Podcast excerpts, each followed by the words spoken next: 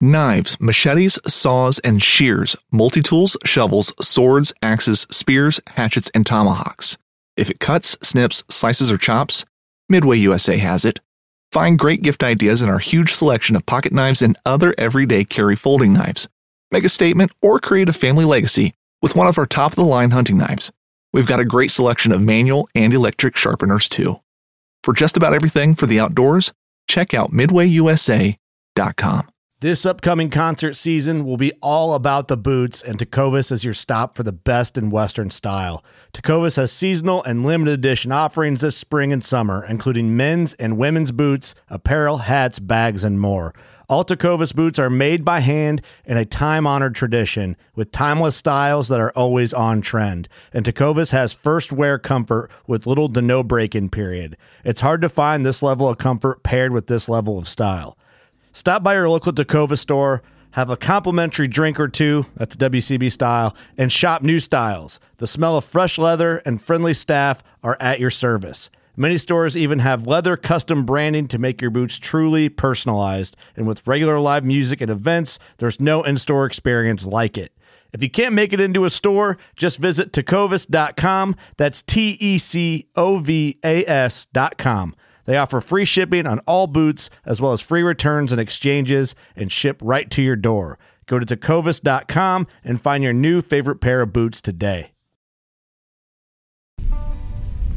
Welcome back to the Paddle and Fin Podcast Network. We're brought to you by Pelican, built tough for all situations. Go to pelican.com. Yak Gadget, for all your fine kayak fishing accessory needs. Go to yakgadget.com. Eastport Marina, on the beautiful shores of Dale Hollow Lake, for all your lodging, kayaking, and fishing needs. Go to eastport.info. Now let's get this show started. What the heck are you doing? I'm getting ready for turkey season, man. What's up, guys? It's the final cast. I'm Brad. And I'm Matt. What's going on, dude? How you doing? Not too bad, man. It like rain, cats, and dogs, and we were in a tornado watch all day, so that sucked. But, you know, whatever. We're still under it, actually. And actually, the sky looks really weird. It's like yellow right now. That'll happen. This would be the best podcast ever if you just see like me get sucked out my basement window. Yeah. That's crazy, though. Last time we had a tornado come through here, it was like 6 miles from my house. And I didn't wake my wife up, and she got mad. She's like, our tornado was right there. I'm like, I was sitting outside looking for it. I didn't see it. Yeah, I was just laying in bed, and the tornado, it was like, we got the warning. It's like, well, one's touched down here, and once I was like, whatever. If I die, I die. I don't really care. Like, I'm tired. I just want to lay in bed. And then my wife got me up, and we came down with the dogs, and then nothing happened. I went upstairs like 45 minutes later, and yeah, chilled. Yeah. So, well, what's new in your box, dude? Anything new?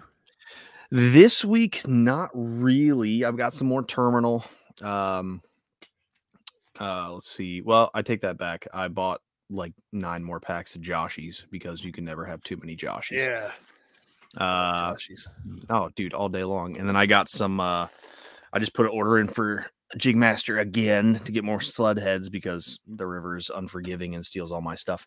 So, and I had to buy another Megabass Vision 110 because the river stole my stuff.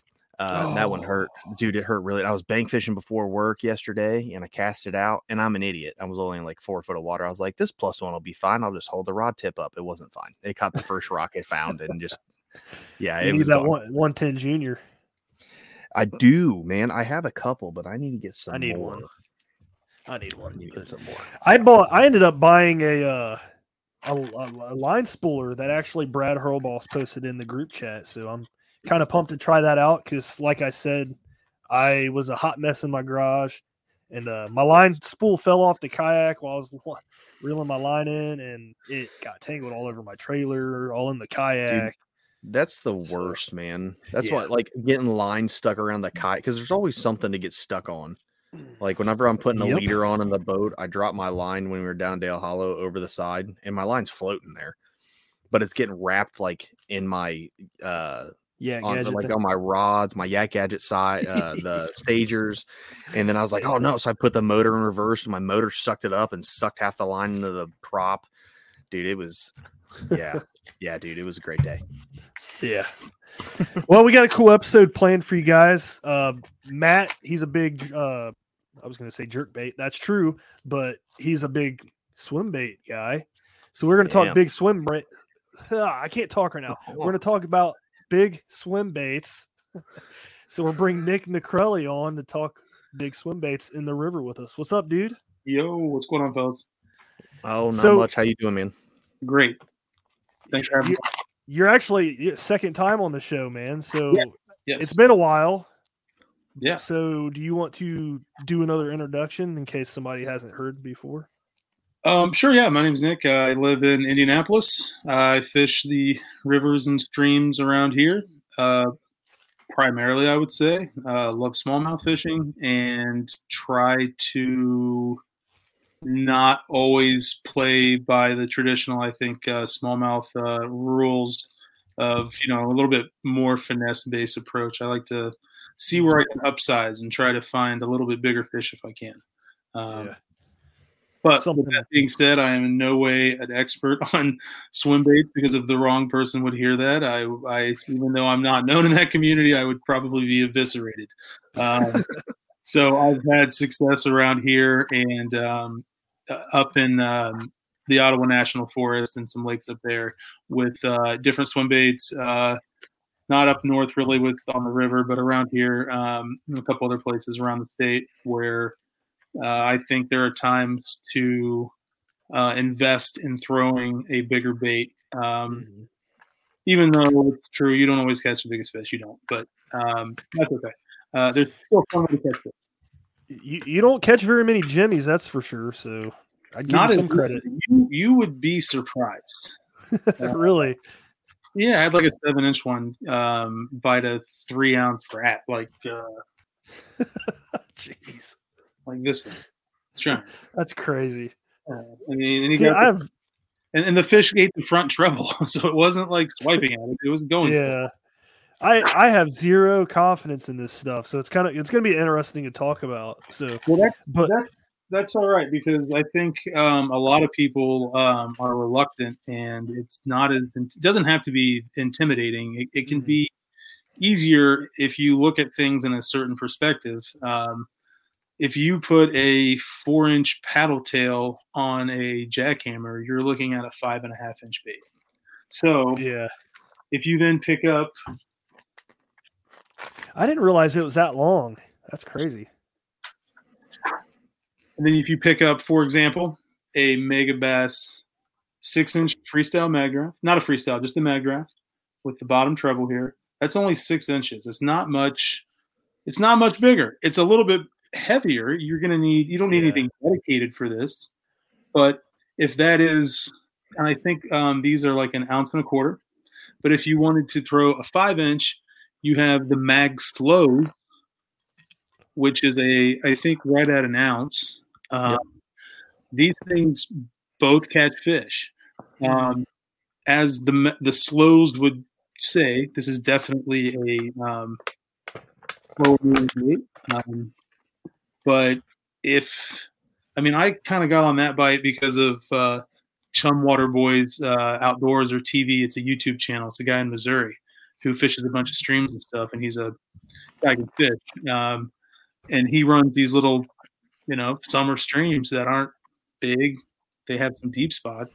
And that's where I think these baits, like, kind of shine, in my opinion. Mm-hmm. I don't know. What do you think, Matt?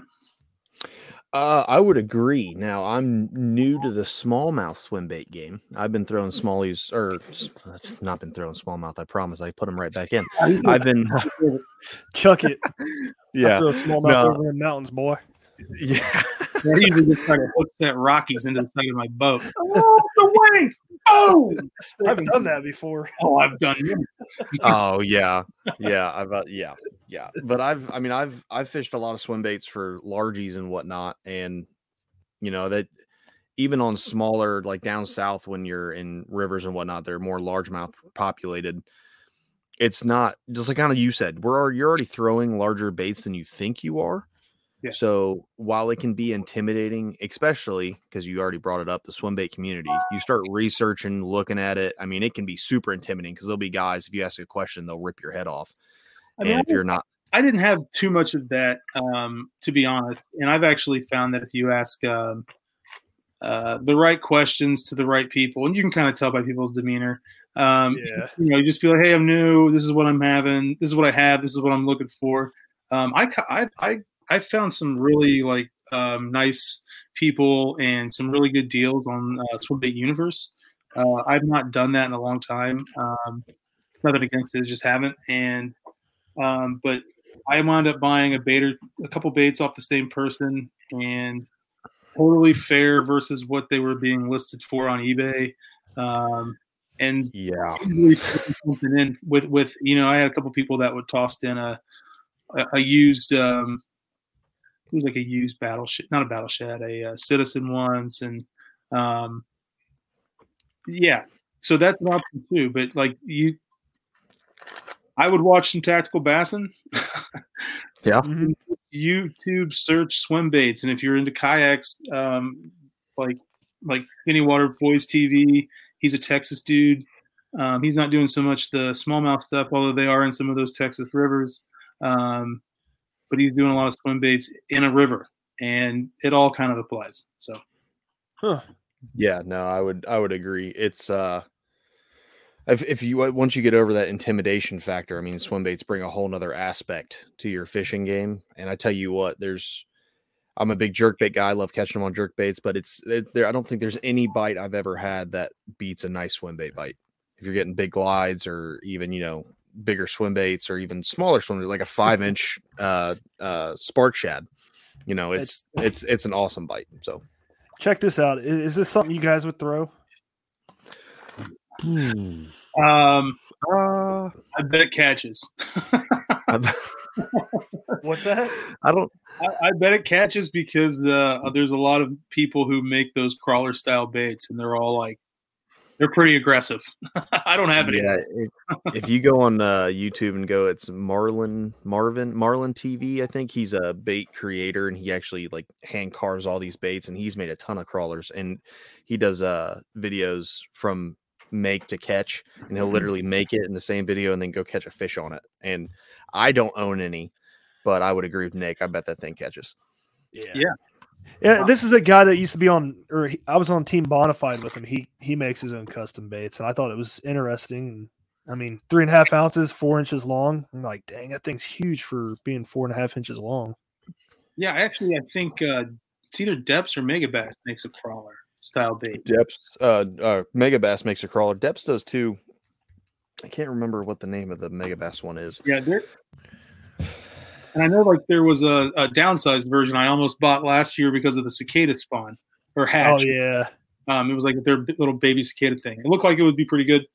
Matt got a couple of those, I think. I have one of those, yeah. I can't remember what they're called. This is going to bug the crap out of me. Anyway, so when do I like to throw this? The 6-inch what is this thing called? The mag draft. I like this thing in the summertime. I like it when the water clears up around some of those deeper pools. You can still move it fairly quickly, I feel like, but it's not a burn style bait. In my opinion, I think it kind of tends to blow out and get a little bit of a kink and a roll to it. That's not sustainable. But they come out of nowhere and trash it. I caught a couple really, really nice ones last summer waiting, August and July, September time, where just thrown around deeper pockets and pools. And they hate it. It's great. One of the first ones I caught was on the slows, and it was in 10 inches of water and just ran up behind it out of nowhere. Totally fun bite. And if, like I said, with that 6-inch, it's supposed to weigh 1.25 ounces. That's not a super crazy rod, I think, for a lot of people. Yeah. A heavy or whatever. And it doesn't have to be a powerhouse rod, really. It's okay to have a little bit of play in that rod. If they can hold that hook, they're probably caught. I've not had too many come off. Anyway, if they did come off, they weren't worth catching. So whatever. Yeah. Jim here, whatever. Their rock bass came out of nowhere. I've never had that happen on a mag draft. The plop diesel is another story. Those things hate the diesel. Oh yeah. Yeah. I was going to go back to the rod thing. I believe Matt, I can't remember the 744F that we use. I think it throws ounce and a half, don't it? The 7.4 FF throws from a 7/16 to 2 ounces. Perfect. Does it really? I mean, yeah, and that's what's so crazy about that rod, because it's ridiculously sensitive. But it could throw this all day long without any issue, and it has, like you said, it has play in it to where they get that treble hook in their mouth that swivels and has a magnet in there, but swivels around. You can keep pressure on the fish, and like he said, once if they're on it.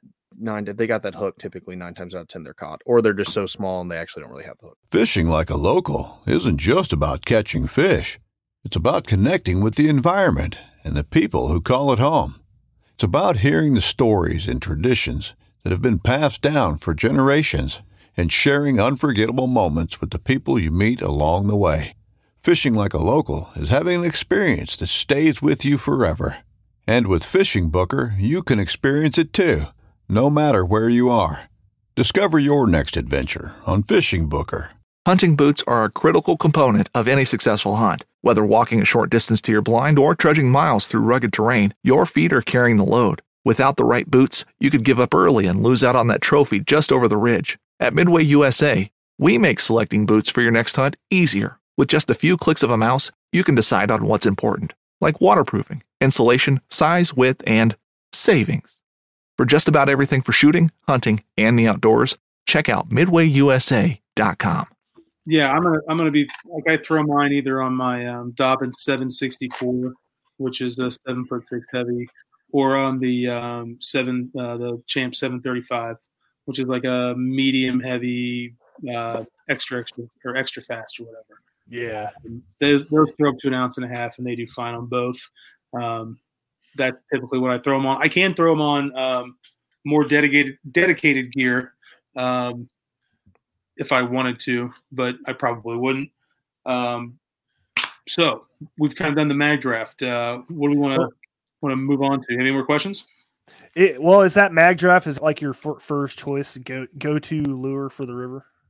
I wouldn't say my first choice, because I kind of treat it a little bit more seasonal, and it's more depending on the water clarity. I guess I should have said that. In the summertime, when it kind of stops raining, your water tends to get lower, a little bit more clear. I think because a lot of the colors are, a little bit more shaddy, translucent. Yeah, ones that I have. I'm sure there's some brighter ones, but they're pretty natural, I feel like. Yeah. So I've had more success when there's water's been a little clearer, or clearing up. Like recently, it's rained a ton here, so this would not be what I'm going to throw whenever I get out next, and I'll have a swim bait rod with me for sure. But yeah, right now in springtime, I've been throwing like glide baits that I can move fast. I have a big thing about fishing on the river with speed. Now, to be totally polar opposites in every single way, like the goat of swim baiting, Bush Brown, California guy, like knows everything about the Deps 250. The guy is incredible. He even tunes him a special way. Look him up on Instagram. He's amazing. He's on Cass and Craig podcast.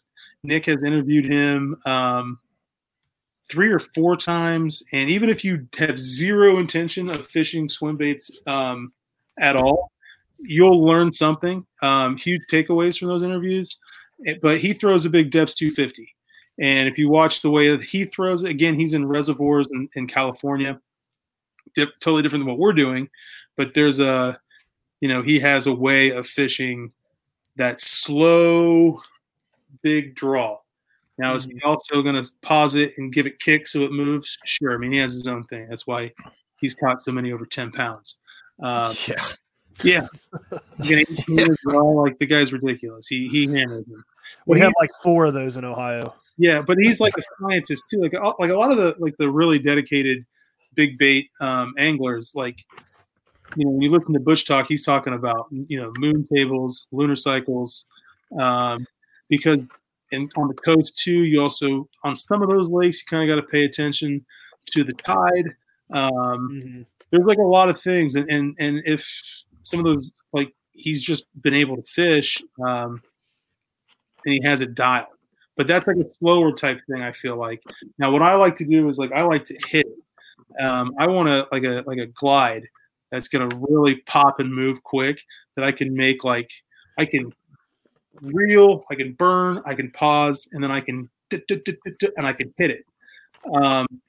If you were to YouTube something that I kind of emulate at like a kind of a higher clip, mostly on the river because of the current, there's a lot of Japanese anglers who throw the clash or the tiny clash. And those baits, actually I caught a big one on a TK in March, and I had a second one on the line for a second. You could hit those baits with your reel handle. I've seen Greg Blanchard do that. Yeah, and they really, you get a real quick chop. So like a lot of times, like in the summertime or even right now, I'll throw that glide out and I'll let it hit, but then I want to hit hard once, two, three times and really get that thing to move. If I'm throwing it up to an area, it's because it's for a reason. You know, and like a place that I would put that would be in an eddy, you know, behind a lay down, behind rocks. I'll even bring it through the end of a riffle if I think it's deep enough and there's one sitting there. Yeah.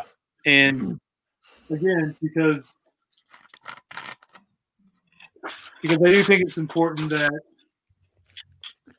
people can, you know, if they want to do this, it shouldn't be impossible to get a bait. That's frustrating part of it. So, you know, I would, you know, again, this is like Tactical Bassin 101, but like the S Waver 168. And then what I like to do is I like to hit this front joint on the back end with some sandpaper, and I file it out and I sand it out. And what that does is it just makes it like choppier, and you can hit it harder and move it in place in an erratic way. Because if I'm going to throw it up and cover, as Matt Allen and Tim Little would say, it's a cover glide versus like a wide open, you know, glide that's going to have a 3-foot, you know, wingspan type. Is that one right there kind of similar to the Sixth Sense speed glide that Brian gave us, Matt? No, the speed glide is more like, maybe no and yes, I don't know. Like the speed glide's meant to be a glide to where you can work it super quick, and it's not to where, like when he's throwing one of a glide that like the S Waver or the TK, or, you know, if I'm throwing like something like the draw or something, yeah, you can really play with the reel and get it to do some things. Like if you want it to make big loops, you can, or you can, like you were saying, chop that reel and get it going back and forth really quick. The S Waver is more just a retrieve bait, throw it out. I mean, you can play with the reel a little bit, but it doesn't have a huge glide on it, or even a small glide. It's more of just kind of I never found success with that 6-inch flow rider or whatever it's called. Flow rider, not a wrapper. Whatever it's called. The speed glide. Yes, and I love 6 cents. I throw a ton of their stuff, but I could personally just figure that one out. It's me, I don't know. But no, if you just when you stand that bevel down, it just makes it hit a little bit harder, and you can kind of throw it up behind something, because I'm going to try to move it quick. Yeah. Is what I'm sort of going for. Not all the summertime, I'm going to slow down a little bit because the water should be more clear, should be less of it. So the F Waver 168 is like a 6-inch bait. I think the same rod you guys were talking about would throw this thing just fine. Yeah, I wouldn't worry too much about it.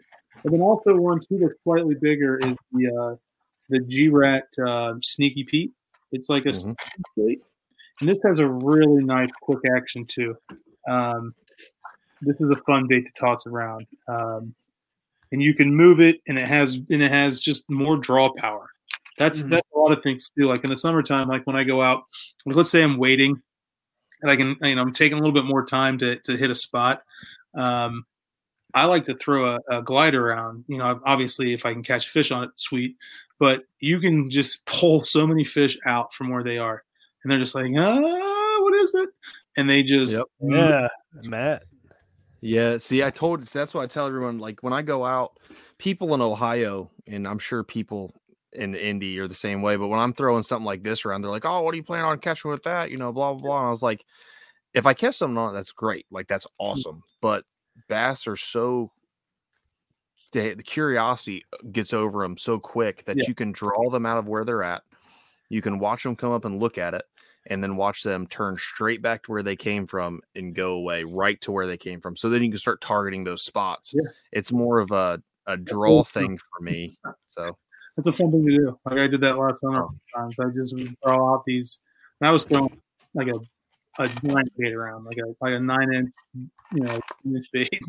Totally just seeing what would happen and to see how it would swim in the river. It was a lot of sea, but I was pulling jimmies out of nowhere. They would just follow just a pack of them, and then you'd see a bigger one off at the stand back a minute, and then I'd throw out a tube or something and hammer them. But fun way to fish. And once you again, like every glide, if you throw it enough, and you're gonna learn what that bait kind of wants to do, what speed you can just rip it with. And some will do better than others. It's just sort of part of it. Yeah. But the Sneaky Pete, you can definitely move water with this, which I like. And that one looks really good. Yeah, this is like a bass color. Yep. Yeah, I think that's the color. Well, that's the ugly bass. That's not the pretty bass. It's the green one. So. Oh, I don't know. I think I'm going to start off like I don't know where to start. You know what I mean? So I'm going to try to throw that glider on this year a little bit and see what I can do. And that's an easy bait. That's a bait you can get on any site that has river to sea stuff. Yep. That and a bull shad. I've wanted to throw a bull shad for a while. I just never bought one. We can let me get to another bait or two on the glide side, and we'll talk about that jointed style bait for a second. Another one that's very accessible. This is the Bait Sanity Explorer Gill. Explorer Gill, yep. So I have actually not caught a fish in the river with this yet, but I have been hitting on him at the legendary trash pond here in Indy. This is a great bait that you can find if it's not on Tackle Warehouse, which is where I bought this one. I know they're on Hookup Tackle. Matt, know Tackle. I know Hookup Tackle. He's on those Japanese reels. Get him. I did get a Japanese-made Chrono, and it's awesome. Dude. But Bait Sanity Explorer Gill, really cool. You can actually buy tail. There's a different tail that has like a paddle tail to it. Has real cool action. And if you look at the Bait Sanity, I assume website, as well as their Instagram, there's like swim videos on this, as well as on Instagram. You can check out my guy, the Bass Interceptor. He's a South Florida dude fishing for largies and peacocks and whatever else is down there. And he totally wrecked them on this bait. And once I think it gets a little bit warmer, I think this will be a player. And I think you can kind of put that in that cover glide area because it has a pretty quick little sharp turn on it. It looks great. I actually had a bluegill like 2 weeks ago fly out of nowhere right at the bank and absolutely trash this thing. And I caught it in the mouth. It was like, awesome. Oh my God, just charged it. Real fun bait to play with and throw. And actually the package comes with some tungsten stick-on strips if you want it to sink a little bit quicker. Pretty cool. 2 tails to a package. Real neat bait. that one's cool. I'll definitely, this is going to be a river thing. Painted rocky color, man. Soon. Oh, that would, I'd love it, dude. I love it. That would be cool. Because see, a bait like that would be like really good at the, well, I'm not going to say the name, but Matt knows the place, a little tiny lake around here. Yep. I want to see you catch something on that one that you held up before we started the show at that place. This? No, the bluegill looking one. Oh, this. Yes. I want to see you catch one at that place on that. Yeah, this is actually I got this in the Dark Horse Champions box. It's made by Dark Corner Custom Crankbaits. He hand painted that. It's part of the Champions box. And this this was smack there. Oh, you're going to catch on that for sure. That thing looks, yeah. That thing looks great. Oh, that looks I mean, good on it. The paint's money. You'll be fine. And actually, I think it helps to have a little bit more flash and color on them because you can see the bait. It does. Yeah. Yep. Since we talked about it a little bit earlier, Tiny Clash, this bait is a very versatile bait. You can. That's an OG right there. That Tiny Clash is not OG really. I mean, it kind of is. I mean, it's well known. Like you can catch almost any type of fish on a Tiny Clash. So with if anybody is curious about these, you can put in different style lips and different kind of tails. So the first thing you would notice is that some people say the tail is upside down. Now what that tail does, this is for actually a canine.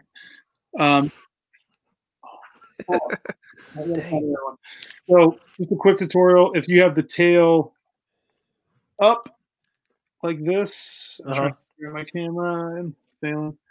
And a lip in. This works like a big crank down crankbait. Huh. Again, it looks awesome. I pulled one out of a hole last spring. That same day, I think I caught like a 19 or two and another like really big 17, almost 18. So I'd seen big fish that day, and I pulled one cranking this thing down that like had like a tabletop back that was like, it was frightening how nasty that thing looked. But to get back to the glide point, when you put this tail down, you can hit that like a quick cover glide. But they came out with what's called the transfer tail, which is that same tail, but the corners are rounded. Now, what I like about this, just to go back to what we talked about speed earlier, is, and I caught one this way that was 18 and a half this in March. And like I said, I'm almost positive I had a second hooked with it because the second fish came up when I pulled it up at the boat. I was ripping this thing on a point where a river split. Actually, I hadn't fished in a long time. But I was throwing up on this rip rep on this point and just – I mean, I was burning it back. I pause it, and then whoop, bow up on her. And we get additional pressure. But big fish, this fish is a bait that I can move, and that's why I like to fish it. I have the same one of these in a floating version as well that I caught some really big fish on last summer. Again, both ways, burning it as well as putting a lip in and cranking it down. Tiny Clash, if you can get your hand on one, is a great bait. It gets thrown in that hype bait category, but it's not a hype bait. It catches fish. I think it's a very versatile bait for what you get out of it. Do a lot with it. I would suggest that. And one more glide, and we're going to move on to the segmented one. This is the River City Swim Baits Glide out of Richmond, Virginia. Again, bass color. I think he did make a smallmouth, or he will at some point. This is like right at 2 ounce, maybe a little less, 6-inch glide. And again, you can move it. And it has, for whatever reason, this little guy right here does have some pull. There's some dudes that live around here who, for the just being cool about fishing, I'm not going to put them on a spot here, but I'm not the only one throwing that bait, and a couple others by River City around here. Great baits. Again, he does small drops. That's one, you would probably want to set your notification on for like Instagram or whatever, but super nice guy out in Richmond, Virginia, makes a really good bait, a good product. And I've had success both with largemouth and smallmouth on that one. I didn't realize that you could, or they came with attachments like that. You could, you know, swap out in and out of. That's pretty cool. That's by a company called that Tiny Clash. Brad's talking about Tiny Clash. That's made by Division Rebel Tackles, or DRT. Super innovative Japanese company, because they are all super innovative Japanese companies. And that's also too why I love, like, sometimes I'll find myself in a YouTube deep dive, and you'll get onto some of these people fishing these baits, and they're meticulous, and it's calculating, and it's repetition, and it's like everything that you would, I think, say about that kind of culture, about a lot of things, 1,000% applies to the way a lot of these people fish, especially fish for largemouth. And, you know, the world record was caught there in Lake Biwa.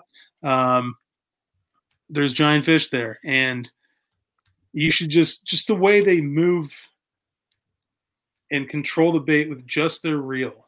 Yeah. It's sort of, it's really cool to watch. And the way they film a lot of the videos is like they'll have the main video, then they'll replay it, and they'll blow it up so that you can see like where the bait is taken. And you can just see the hands the first time, and then see how the fish ate the bait. Super cool videos. But yeah, Tiny Clash, really cool. Do those things like snap in, or they have like issues falling off for any time, or what? No? The only time that I've broken the lip, they just kind of pop in. There's like usually three pieces, and then the tail slide in and out. Okay. There, and there's a V tail, there's a standard tail, and then there's the whatever the other tail I called, forget. Transfer tail. Yeah, transfer tail. Yeah. And then this is just the lip here, and they just pop in. That's pretty cool. I like the V tail with like the short lip, and you can do what's called you pop it with your rod tip, and you use reel bumps, and you can do what's called the dead walk, and it just kind of just goes, and kind of you can just play with it. It's almost, think of it as a big jerkbait. Yeah, that's what I was running through my mind. That's the first thing popped up, jerk bait. Yeah, that's the dope thing about the Tiny Clash, because it is a little bit more expensive of a bait. I mean, if you get them brand new from Hookup or anywhere that you can find them, I want to say they're like $75. And then if you miss a drop or miss them when they're in stock, they're on eBay for like $180 or $190. But the good thing about that bait for $75 when you do get it is, just like you said, you can dead walk it, so it makes it act like a jerk bait. You can do put the other lip in and make it in the tail, make it act like a crank, or you can make it act like a cover glide.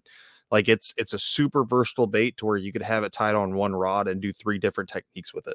Yeah, that's cool. And it's not like so huge that you're like feel like you're throwing this around all day and you're like, oh, I'm getting followers and I'm seeing where they're at, but I'm not catching. It's about 2 ounces. That will not. Yeah, night. Exactly. And if you do some searching, you can find knockoff versions off certain places, they're out there. I was going to ask about the weight. So, throwing these things, do these things sink real fast since they're heavy, or most of them? No, I think for that reason, a lot of them are like a slow sink. In fact, I think everything that I've put in front of you was pretty much a slow sink in one way or another. Like even the mag draft and the slows, they're not easy to snag up. Like you have to sort of put it in a, you have to have a little bit of common sense. You don't want to throw it into a mat. I mean, it's not going to work. Yeah. And big log jam that I struggle with around here, even though, I like I said, I fish the White River, where I fish a lot of times here in town. It's a fairly weedy, algae-ish sort of river, and it's not like just boulders and stuff. So got to pay attention. But both these things, like if I'm in the trash pond, I have more problems hooking snapping turtles than snagging the bait. It's it's terrible. Yeah, yeah. I've Been there, done that. I literally lost a citizen because I got a snapper on it, caught my citizen in half, and I was like, dude, that was a wait till 1 a.m. type of bait to get, and it cost me $50, and now it's gone. Yeah. I've had a story or two. And that's not bad things. They're cool animals until you snag one, and then they're real happy and fun to play with. Oh yeah, especially if you have a nice bait. Like I've hooked one. It was, I was in the Marine Corps. We had a little supply. We had a little pond. There was no fish on it, but I had my rod in my truck, and I was just throwing in there anyway because I had a new crankbait, and I was like, "Oh, this is cool." Of course, I caught the only snapping turtle in that whole freaking pond, and like 15 Marines run over. I don't have any of my my pliers or anything with me, and this thing's right in its mouth. I was like, "Dude, I don't want to leave this thing because it'll just die."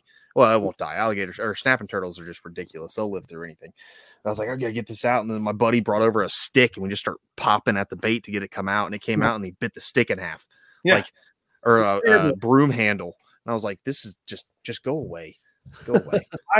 I caught a soft tail last summer.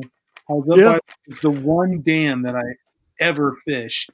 And I see a disturbance off top of the bank. I'm like, okay, good cast there. I can probably see what's happening. Throw in the plop diesel, throw it up there. 2 row handles, destroys it. You know, you get that half second because it bit at the – I caught on the front treble. It was terrible. And of course, those soft shells, they just suck their heads in when you get them in. Yeah. I hate that. I went to war with that goddamn thing. I was about to say, I've never caught a snapping turtle, but I've caught quite a few soft shells. Well, yeah, I did. Luckily, that thing swam off. We got it out. It was fine. But the snapping turtles at the pond suck. Yeah.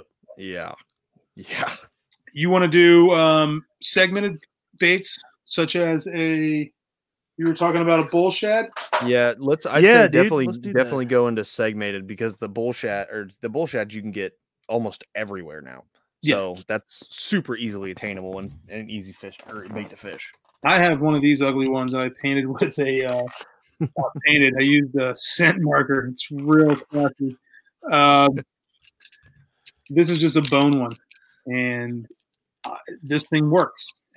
It's a more Let's of a see the paint job on that. Yeah, that's cool. Paint job is I would say, a very strong word for what this is. This is a scent marker that I drew on. It's terrible. I was like, yeah, that's interesting. I've never seen one like that. Picasso. Interesting is a polite way of saying that sucks. But again, more of a bait that you can move kind of quickly. Mike Buga, who is the inventor of the bull shad, he's an advocate of a quicker retrieve speed. But once you figure out the sink rate on these, you can throw these up along stuff, count it down, start moving it. Again, I like to kind of rip it around, burn, pause. You give this thing some rod tips, and it'll shoot off one way or another. And when you get a bite on this, I mean, they don't like it. They're going in to smash it. Yeah, it's a fun bite to get on. Yeah, those have always interested me. Even the baby bull shads, 3.5 inches long, something like that. So it's not too intimidating. You know what I mean? Yeah, mm-hmm. At all. It shouldn't be. Yeah. So, I was about to say, you're throwing jigs that are longer enough. Jackhammer that's 2 inches longer, 2.5 inches longer than the baby bull. So those are okay little baits. I'm not trying to trash them. Yeah.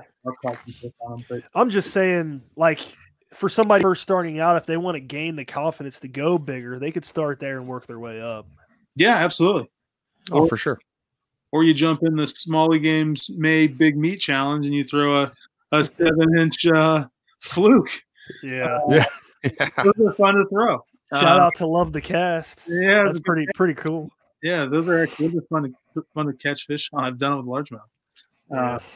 But no, the segmented baits are good when you're moving water. I like these a lot of times in muddy water when the water's up, ripping around after storms and stuff. Just because you can cover water, you can throw it at cover because you're probably not going to be sitting there too long with this, and you just rip it around. I like it when, like I said, when the water's up, shore's flooded, those fish are going to push close, and you just hammer. And especially when the current's moving more, you just reel faster. and then pop it and move it around. They're going to come off the bottom and smash it or not. It's sort of a one way or another bite, but totally fun bite. Especially, I love that bite, you know, that odd end of July storm, August storm. Water's real warm in the 80s. Mm-hmm. Yep. And get, you know, go full wet boy and get in there and start throwing that thing around. So bull shad, I think this is a 5 or 6 inch bull shad. I like that one. What do I do with that? I don't have any catches on it yet because I've only thrown it once. But this is the 6 inch. I think it's called the Trace. Those look good. This is like I think 5 3/4 inches or real close to 6, if I'm not mistaken. Yeah, it's rubber tail. Close. Yeah, so there's a rubber tail that comes with 2 in a package, and again, cool. It pulls out of the top. Oh, okay, you can buy different tails too. Like I said, I've not fished this a ton, but I think under like a muddy water application or even when it's super clear and they're really moving around and feeding on the river, yeah, I'm very confident that it's gonna catch. It looks real good in the water. You can move it quick. I've thrown it around just a little bit one afternoon, but again, the water was 54 or 53. It wasn't real warm. Sort of that beginning spinnerbait bite is when I've tried this out. If that makes sense. Yeah. Oh, yeah. So those are a couple of segmented ones. I don't toss a.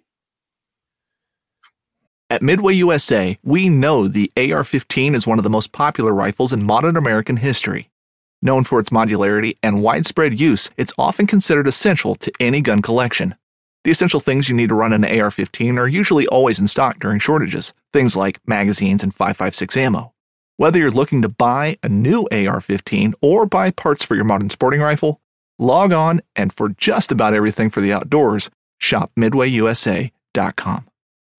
When you need mealtime inspiration, it's worth shopping Kroger, where you'll find over 30,000 mouthwatering choices that excite your inner foodie. And no matter what tasty choice you make, you'll enjoy our everyday low prices, plus extra ways to save, like digital coupons worth over $600 each week. You can also save up to $1 off per gallon at the pump with fuel points. More savings and more inspiring flavors make shopping Kroger worth it every time. Kroger, fresh for everyone. Fuel restrictions apply.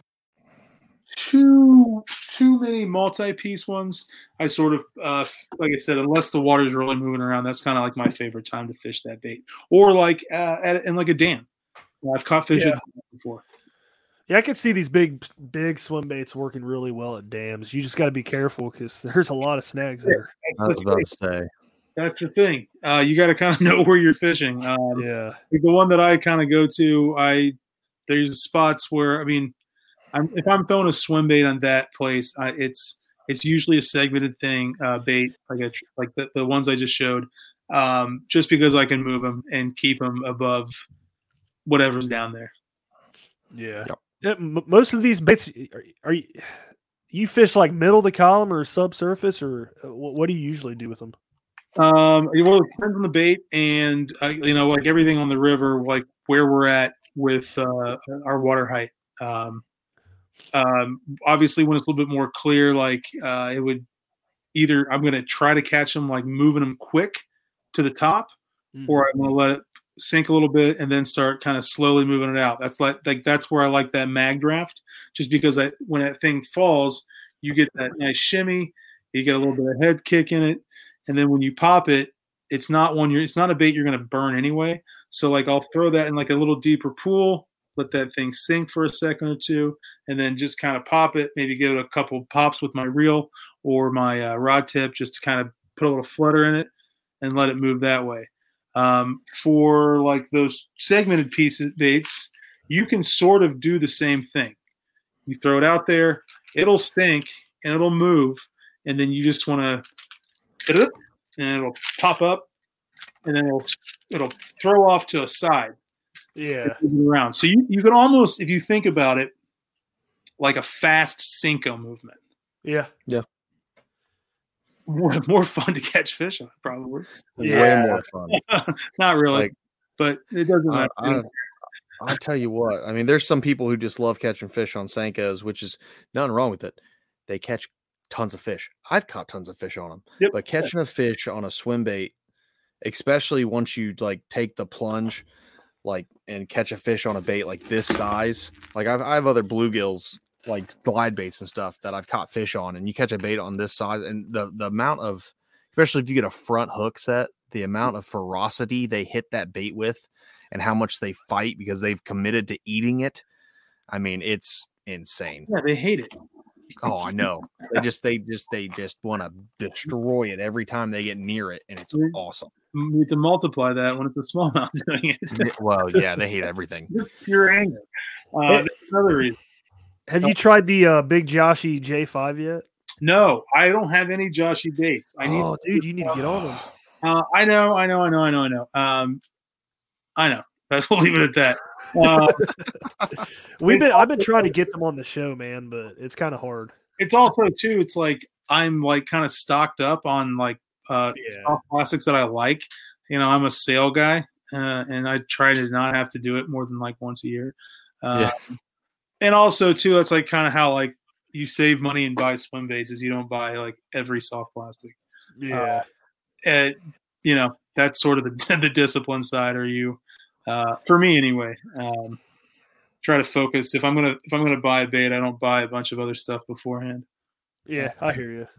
I just buy everything I see. I don't care. But no, I know if I could walk in some place and buy a big Joshy that was close to me off the shelf, I would 1,000% be doing that. I think you would like the J5s. I think I'd like all of them. I mean, at least that's what Dahl has made me believe. Him and Andrew Hayes. Yeah, man. Monsters. I was throwing around the 325 the other day, and was catching fish on them. But I've seen guys throwing the 5-inch ones around here and stuff. And some guy caught a 7-pounder out of AEP up here in Columbus. I believe it. You can do a ton of damage on a 5-inch swim bait. Yeah. Oh yeah. It's pretty cool. I've caught on the smallmouth on the river on those, and not that big ones. Just messing around playing with stuff. That's something else I like to do. Let's do this. What is your PB on your biggest swim bait you have? When was that? 2 summers ago, I think. I caught a 20-inch largemouth, we can lead into another version of this. The stuff that I think some of the most fun on this Toxic Baits micro mink. That's crazy. It's bluegill colored. I caught a 20-inch largemouth on the river in August at this little riffle area. It's my biggest fish. It's not a smallmouth, I know, but I have some 18.5, some 19s on swim baits, smallies in particular. But my actual biggest river fish is this area I fish where there are largemouth. And a big girl who was sitting right where this water runs in a deep little spot and just came up and slurped it. It was a sweet bite. I got to see it even though I was a little ways off. Super cool. But yeah, so the rat. The rat.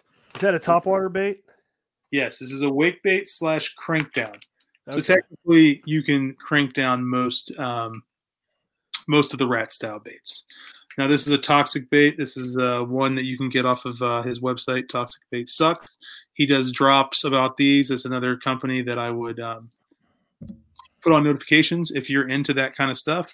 Again, a quick YouTube for Toxic Baits. You'll learn all kinds of stuff, easy stuff to find. The guy's name is Caesar. He makes a lot of baits. He's a really good guy. And I like his stuff. So the micro mink is what I have a big fish on. But that looks pretty cool.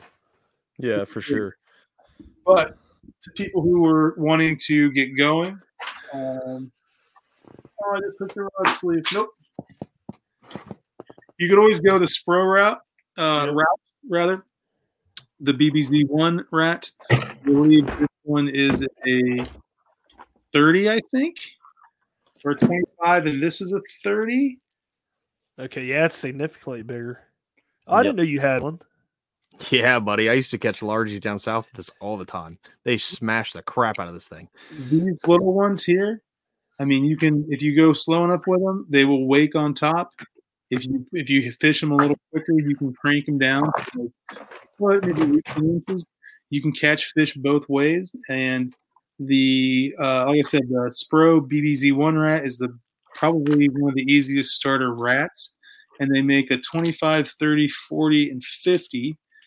And I've never fished it, but this is a 50. Ooh, that thing's huge. Yep. And this is the biggest one that I have next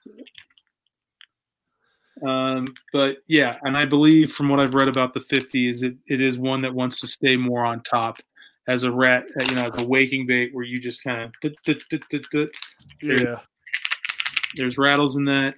I've just not thrown it.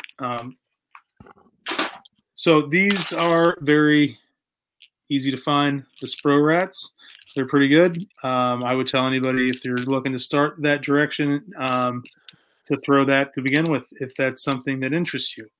If you are looking for slightly bigger than those 30 and 40 size Spros, there is a company called Trap Bass Baits. This is their house mouse. It's like a 4-inch body or 3 3/4-inch body, little 4-inch tail. I believe this thing weighs around an ounce. That's not bad. It's very affordable in the swim bait game. And this size bait will catch you all kinds of fish as well as big fish. I really like this little bait. This is a not intimidating ounce bait at the most that you could throw if you have a crankbait rod rated to an ounce for like your medium and your deep divers or whatever. Definitely could throw this on because it is a treble hook bait. It's kind of how you have to play it. That's one that I really, really like. You can knock out the Achigan wild card with that thing. 1,000%. It's the big meat challenge accepted winner. Because that was my first question when Josh texted me. I was like, tails count, right? He was like, yeah, it does. I was like, all right, making sure. That's awesome. So yeah, the rat game is a ton of fun. Obviously, if you're looking for aggressive fish, it's a great summer fall bait. We're probably right there right now too. With our water temperature, I could probably throw it and make something happen with it fairly soon. The rat bite is fun. I've actually seen rats like running on the bank on rip and stuff. So I mean, areas like that, toss that thing in. I mean, really anywhere you see some wood, throw it up next to it. You see it behind a boulder or something, like a little mouse fell in or whatever, or under an overhang. I like throwing under overhangs. But, you know, I'll pitch. I mean, it's almost like throwing a jig or whatever, you know. You'll pitch up underneath something with this guy, let it sit for a second, and then what you can do, too, is you can pop it like you would a walking bait, you know, shower blows or whatever you like to walk with. And you can move it in place just like you would a rover or whatever walking bait you prefer. It's the same thing. And then when you want to, you slowly reel it, get that thing waking on top. This thing has not a rattle in it, but in the water, once this thing moves, it squeaks real hard. And then if you fish a little faster, this will crank down, you know, like 8-10 inches. And you can fish it subsurface. It all depends on speed. And then, you know, there's a top end where it's not going to want to behave the way you want it to, but it's not designed to be ripping. Yeah. You know, it's a wake style bait. So, but yeah, you know, right. You can do damage on these things. So it kind of depends on how you want to fish.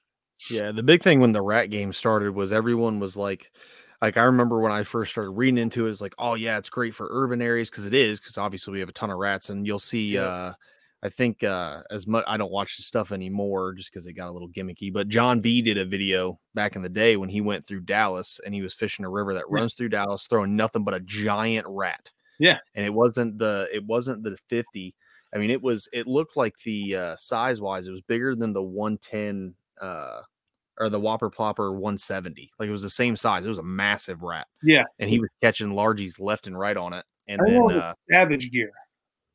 Yes, the Savage Gear rat. That's what it was. Also another YouTube guy who has a great channel by the name of Tide Pig Patrol, where he will throw that thing up in like these tunnels and pull out, Megatron from the darkness, throwing this rat around. But it's a fun bite. Some days it's better than others. I don't know. It's like it was just one of those things. It's like fun to play with. Just because you don't know. I mean, you might catch a giant, but you can catch small fish too, and average fish or bigger than average. It's kind of what I'm after. There's only so many 10 and 12 inch gyms where I'm like, all right, I get it. Yeah. That's why you don't like throwing the Ned rig, because you get a bunch of them on that. Dude, I've had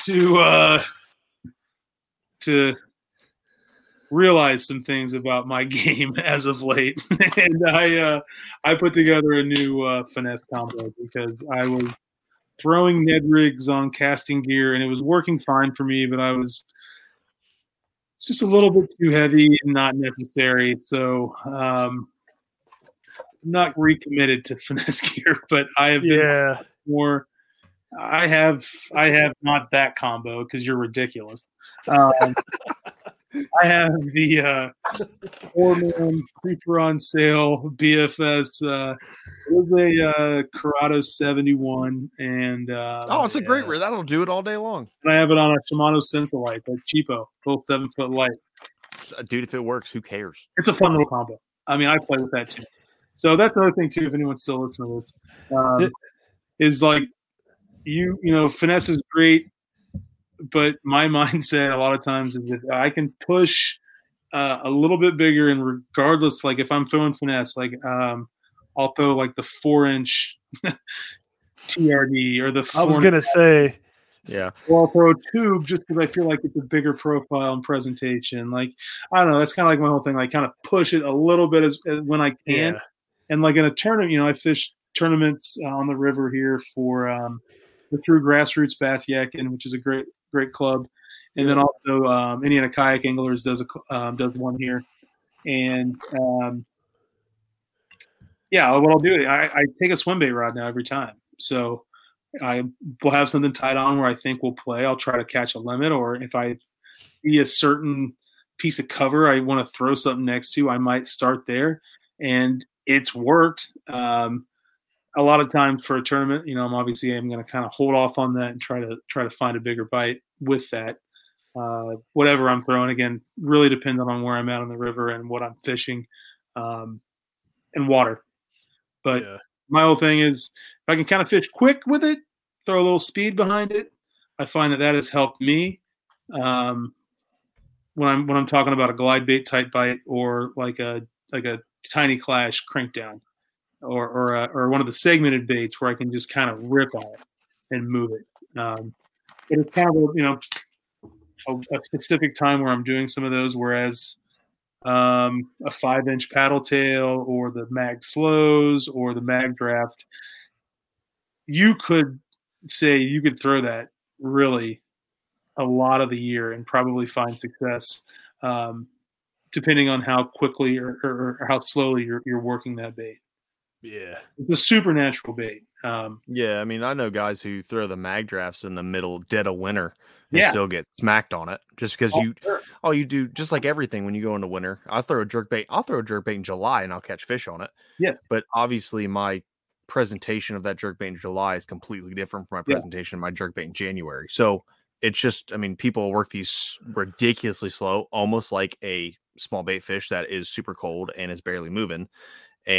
Or it's an upsized Ned rig, and you're creeping this dude right on the bottom, and that's probably. And again, it's all how you think about presentation. A lot of times, when you throw these bigger style baits, is like, think like my favorite plopper is I call the Diesel. It's the 110. It's the one that I can move. It doesn't roll. Yeah, I hate that.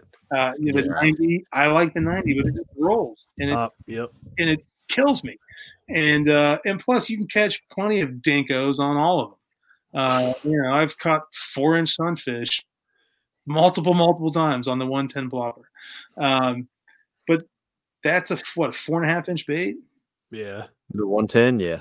And then most of your bigger size walking baits are 5.5, 6 inches? Those are big. Yeah, typically you're looking at about 5 inches, maybe 5.25. Yeah, like a spook or something? Yeah. Yeah, like I like to throw the 125 shower blows. It's not a small bait. It just doesn't weigh 1.5 ounces. Yeah. I mean, that's really it. And that's where I think the mindset is you just have to, okay, you might catch 3 last fish that you're never going to remember again. Yeah. Yeah. Or you can catch a giant.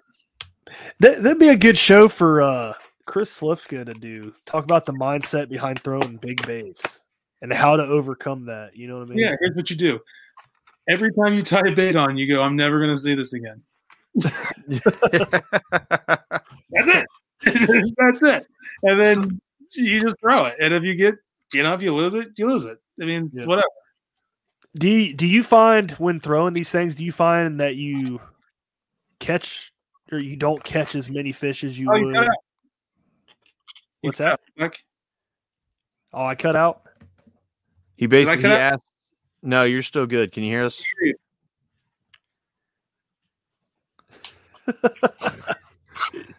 Please stand by for technical difficulties. Can you hear me? Are you back? Yeah. Can you hear us? Yeah.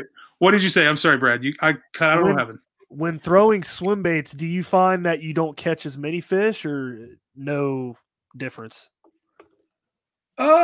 You're probably not going to catch as many, but I've had like weird times where I felt like it wasn't affecting catch rate. It was I'll give you a prime example. It's not the river, but it works in this scenario. It was 2 days after Christmas in December, the 27th. It was really warm here. I went to the lovely trash pond, and I destroyed them on jerk baits or on glide baits in December. That's not normal, by any means. But I was throwing other stuff, and I wasn't really getting bit. So that day, sure, it worked in that favor. In general, probably not. But I will say that, I do think that you are 100% upsizing most, not all the time, but a lot of time. And if you are struggling maybe to break whatever is considered a larger than normal sized fish in your waterway, whether that's a 15-inch fish, whether that's a 16, whatever it is. I do think you are potentially increasing your chances of catching a fish bigger than that. Yeah. Just because of the draw power a lot of times. And again, it's also too being smart of where you're casting and knowing what you're casting to.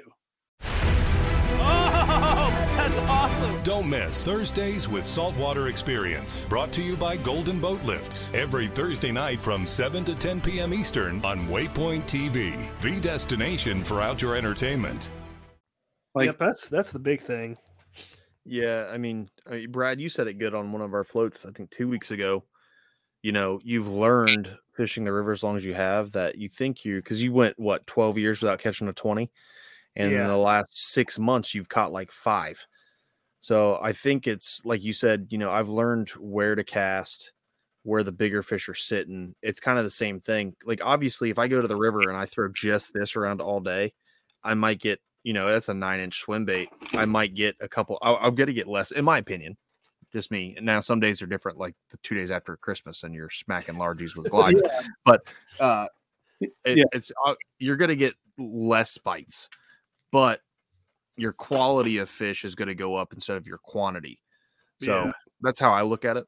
And if you're also looking at it as using it as a tool and you are trying to do some pre-fishing or you're just trying to see what's around and you just bring them out, get a look at them, move them. That's a good point. Good point on the pre-fishing. You can throw your Ned rig, Brad, all day long right in behind that. That my 2 3/4-inch Joshy. Yeah. Tiny. Hate it. No, I'm joking. But I just love throwing that in riffles, man. It's so much fun. Yeah, absolutely. I don't blame you. I mean, hell, I mean, if I was fishing the GMR, I would be too. Homing device, Ryan. It's a staple. Those guys are freaks, though, dude. I mean, you can catch them. Yeah, they are. Oh, they're different. That's different animals. I mean, they're just, oh, Lord. I was not expecting to be taking the ass kicking I am so quickly. Man. No, none of us did.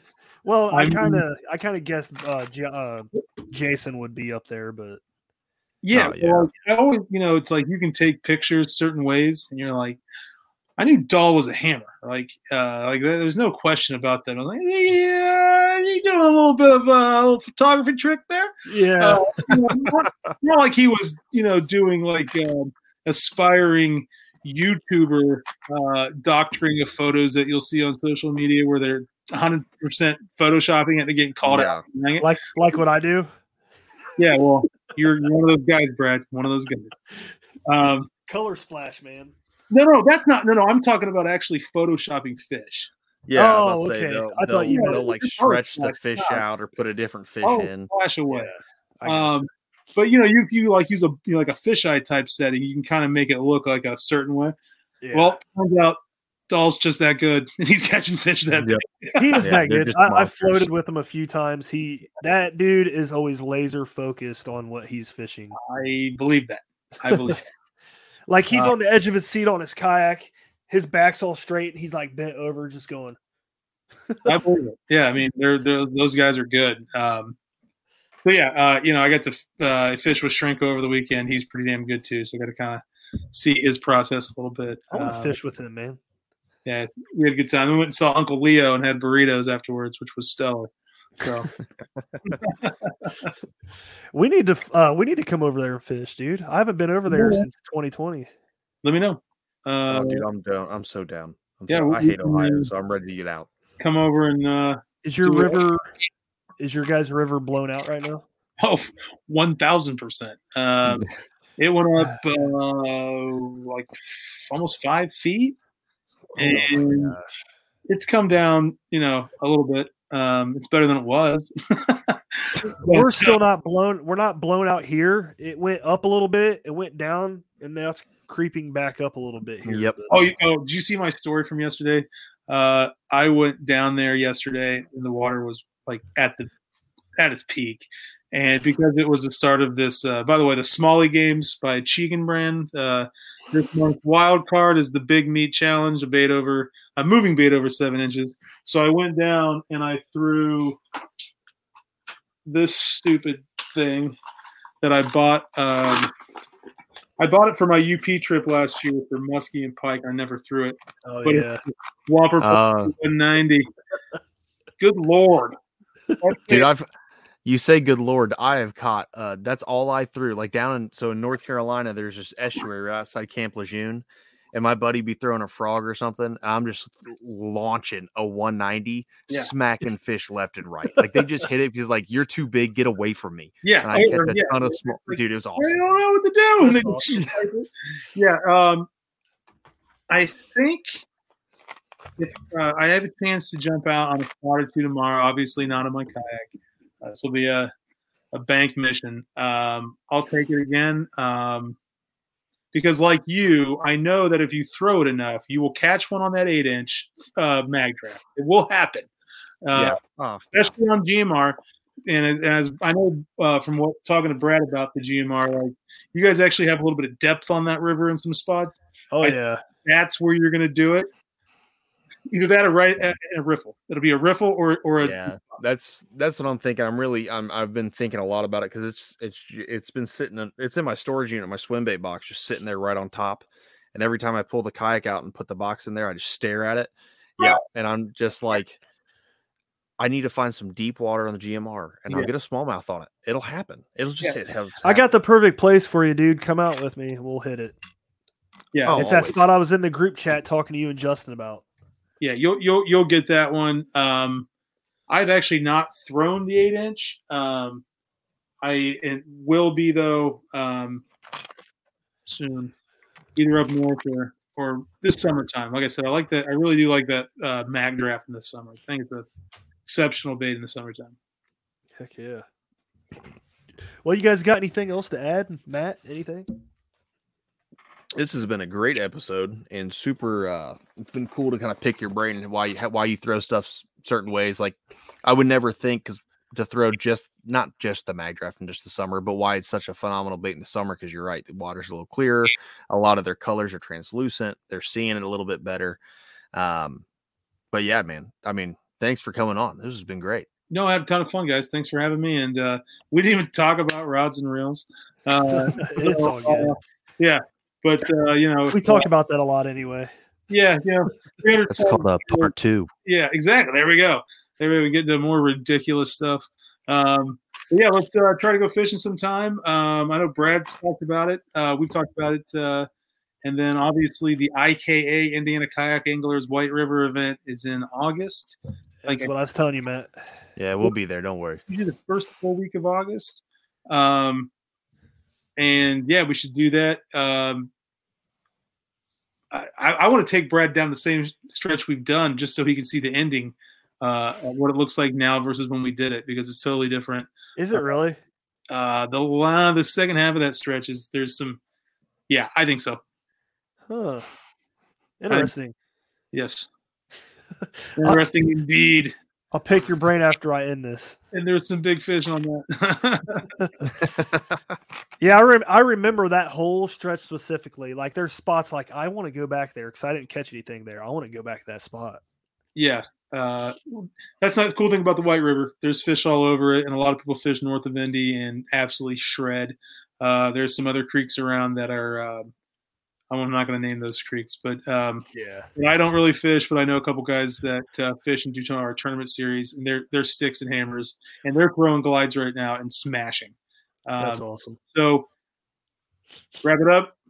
Don't be afraid to throw big baits. You'll be all right. Once you tie it on, it's gone. And if you really have reservations, put a 7-inch fluke on a Ned head or something. And you'll sleep fine that night if you lose.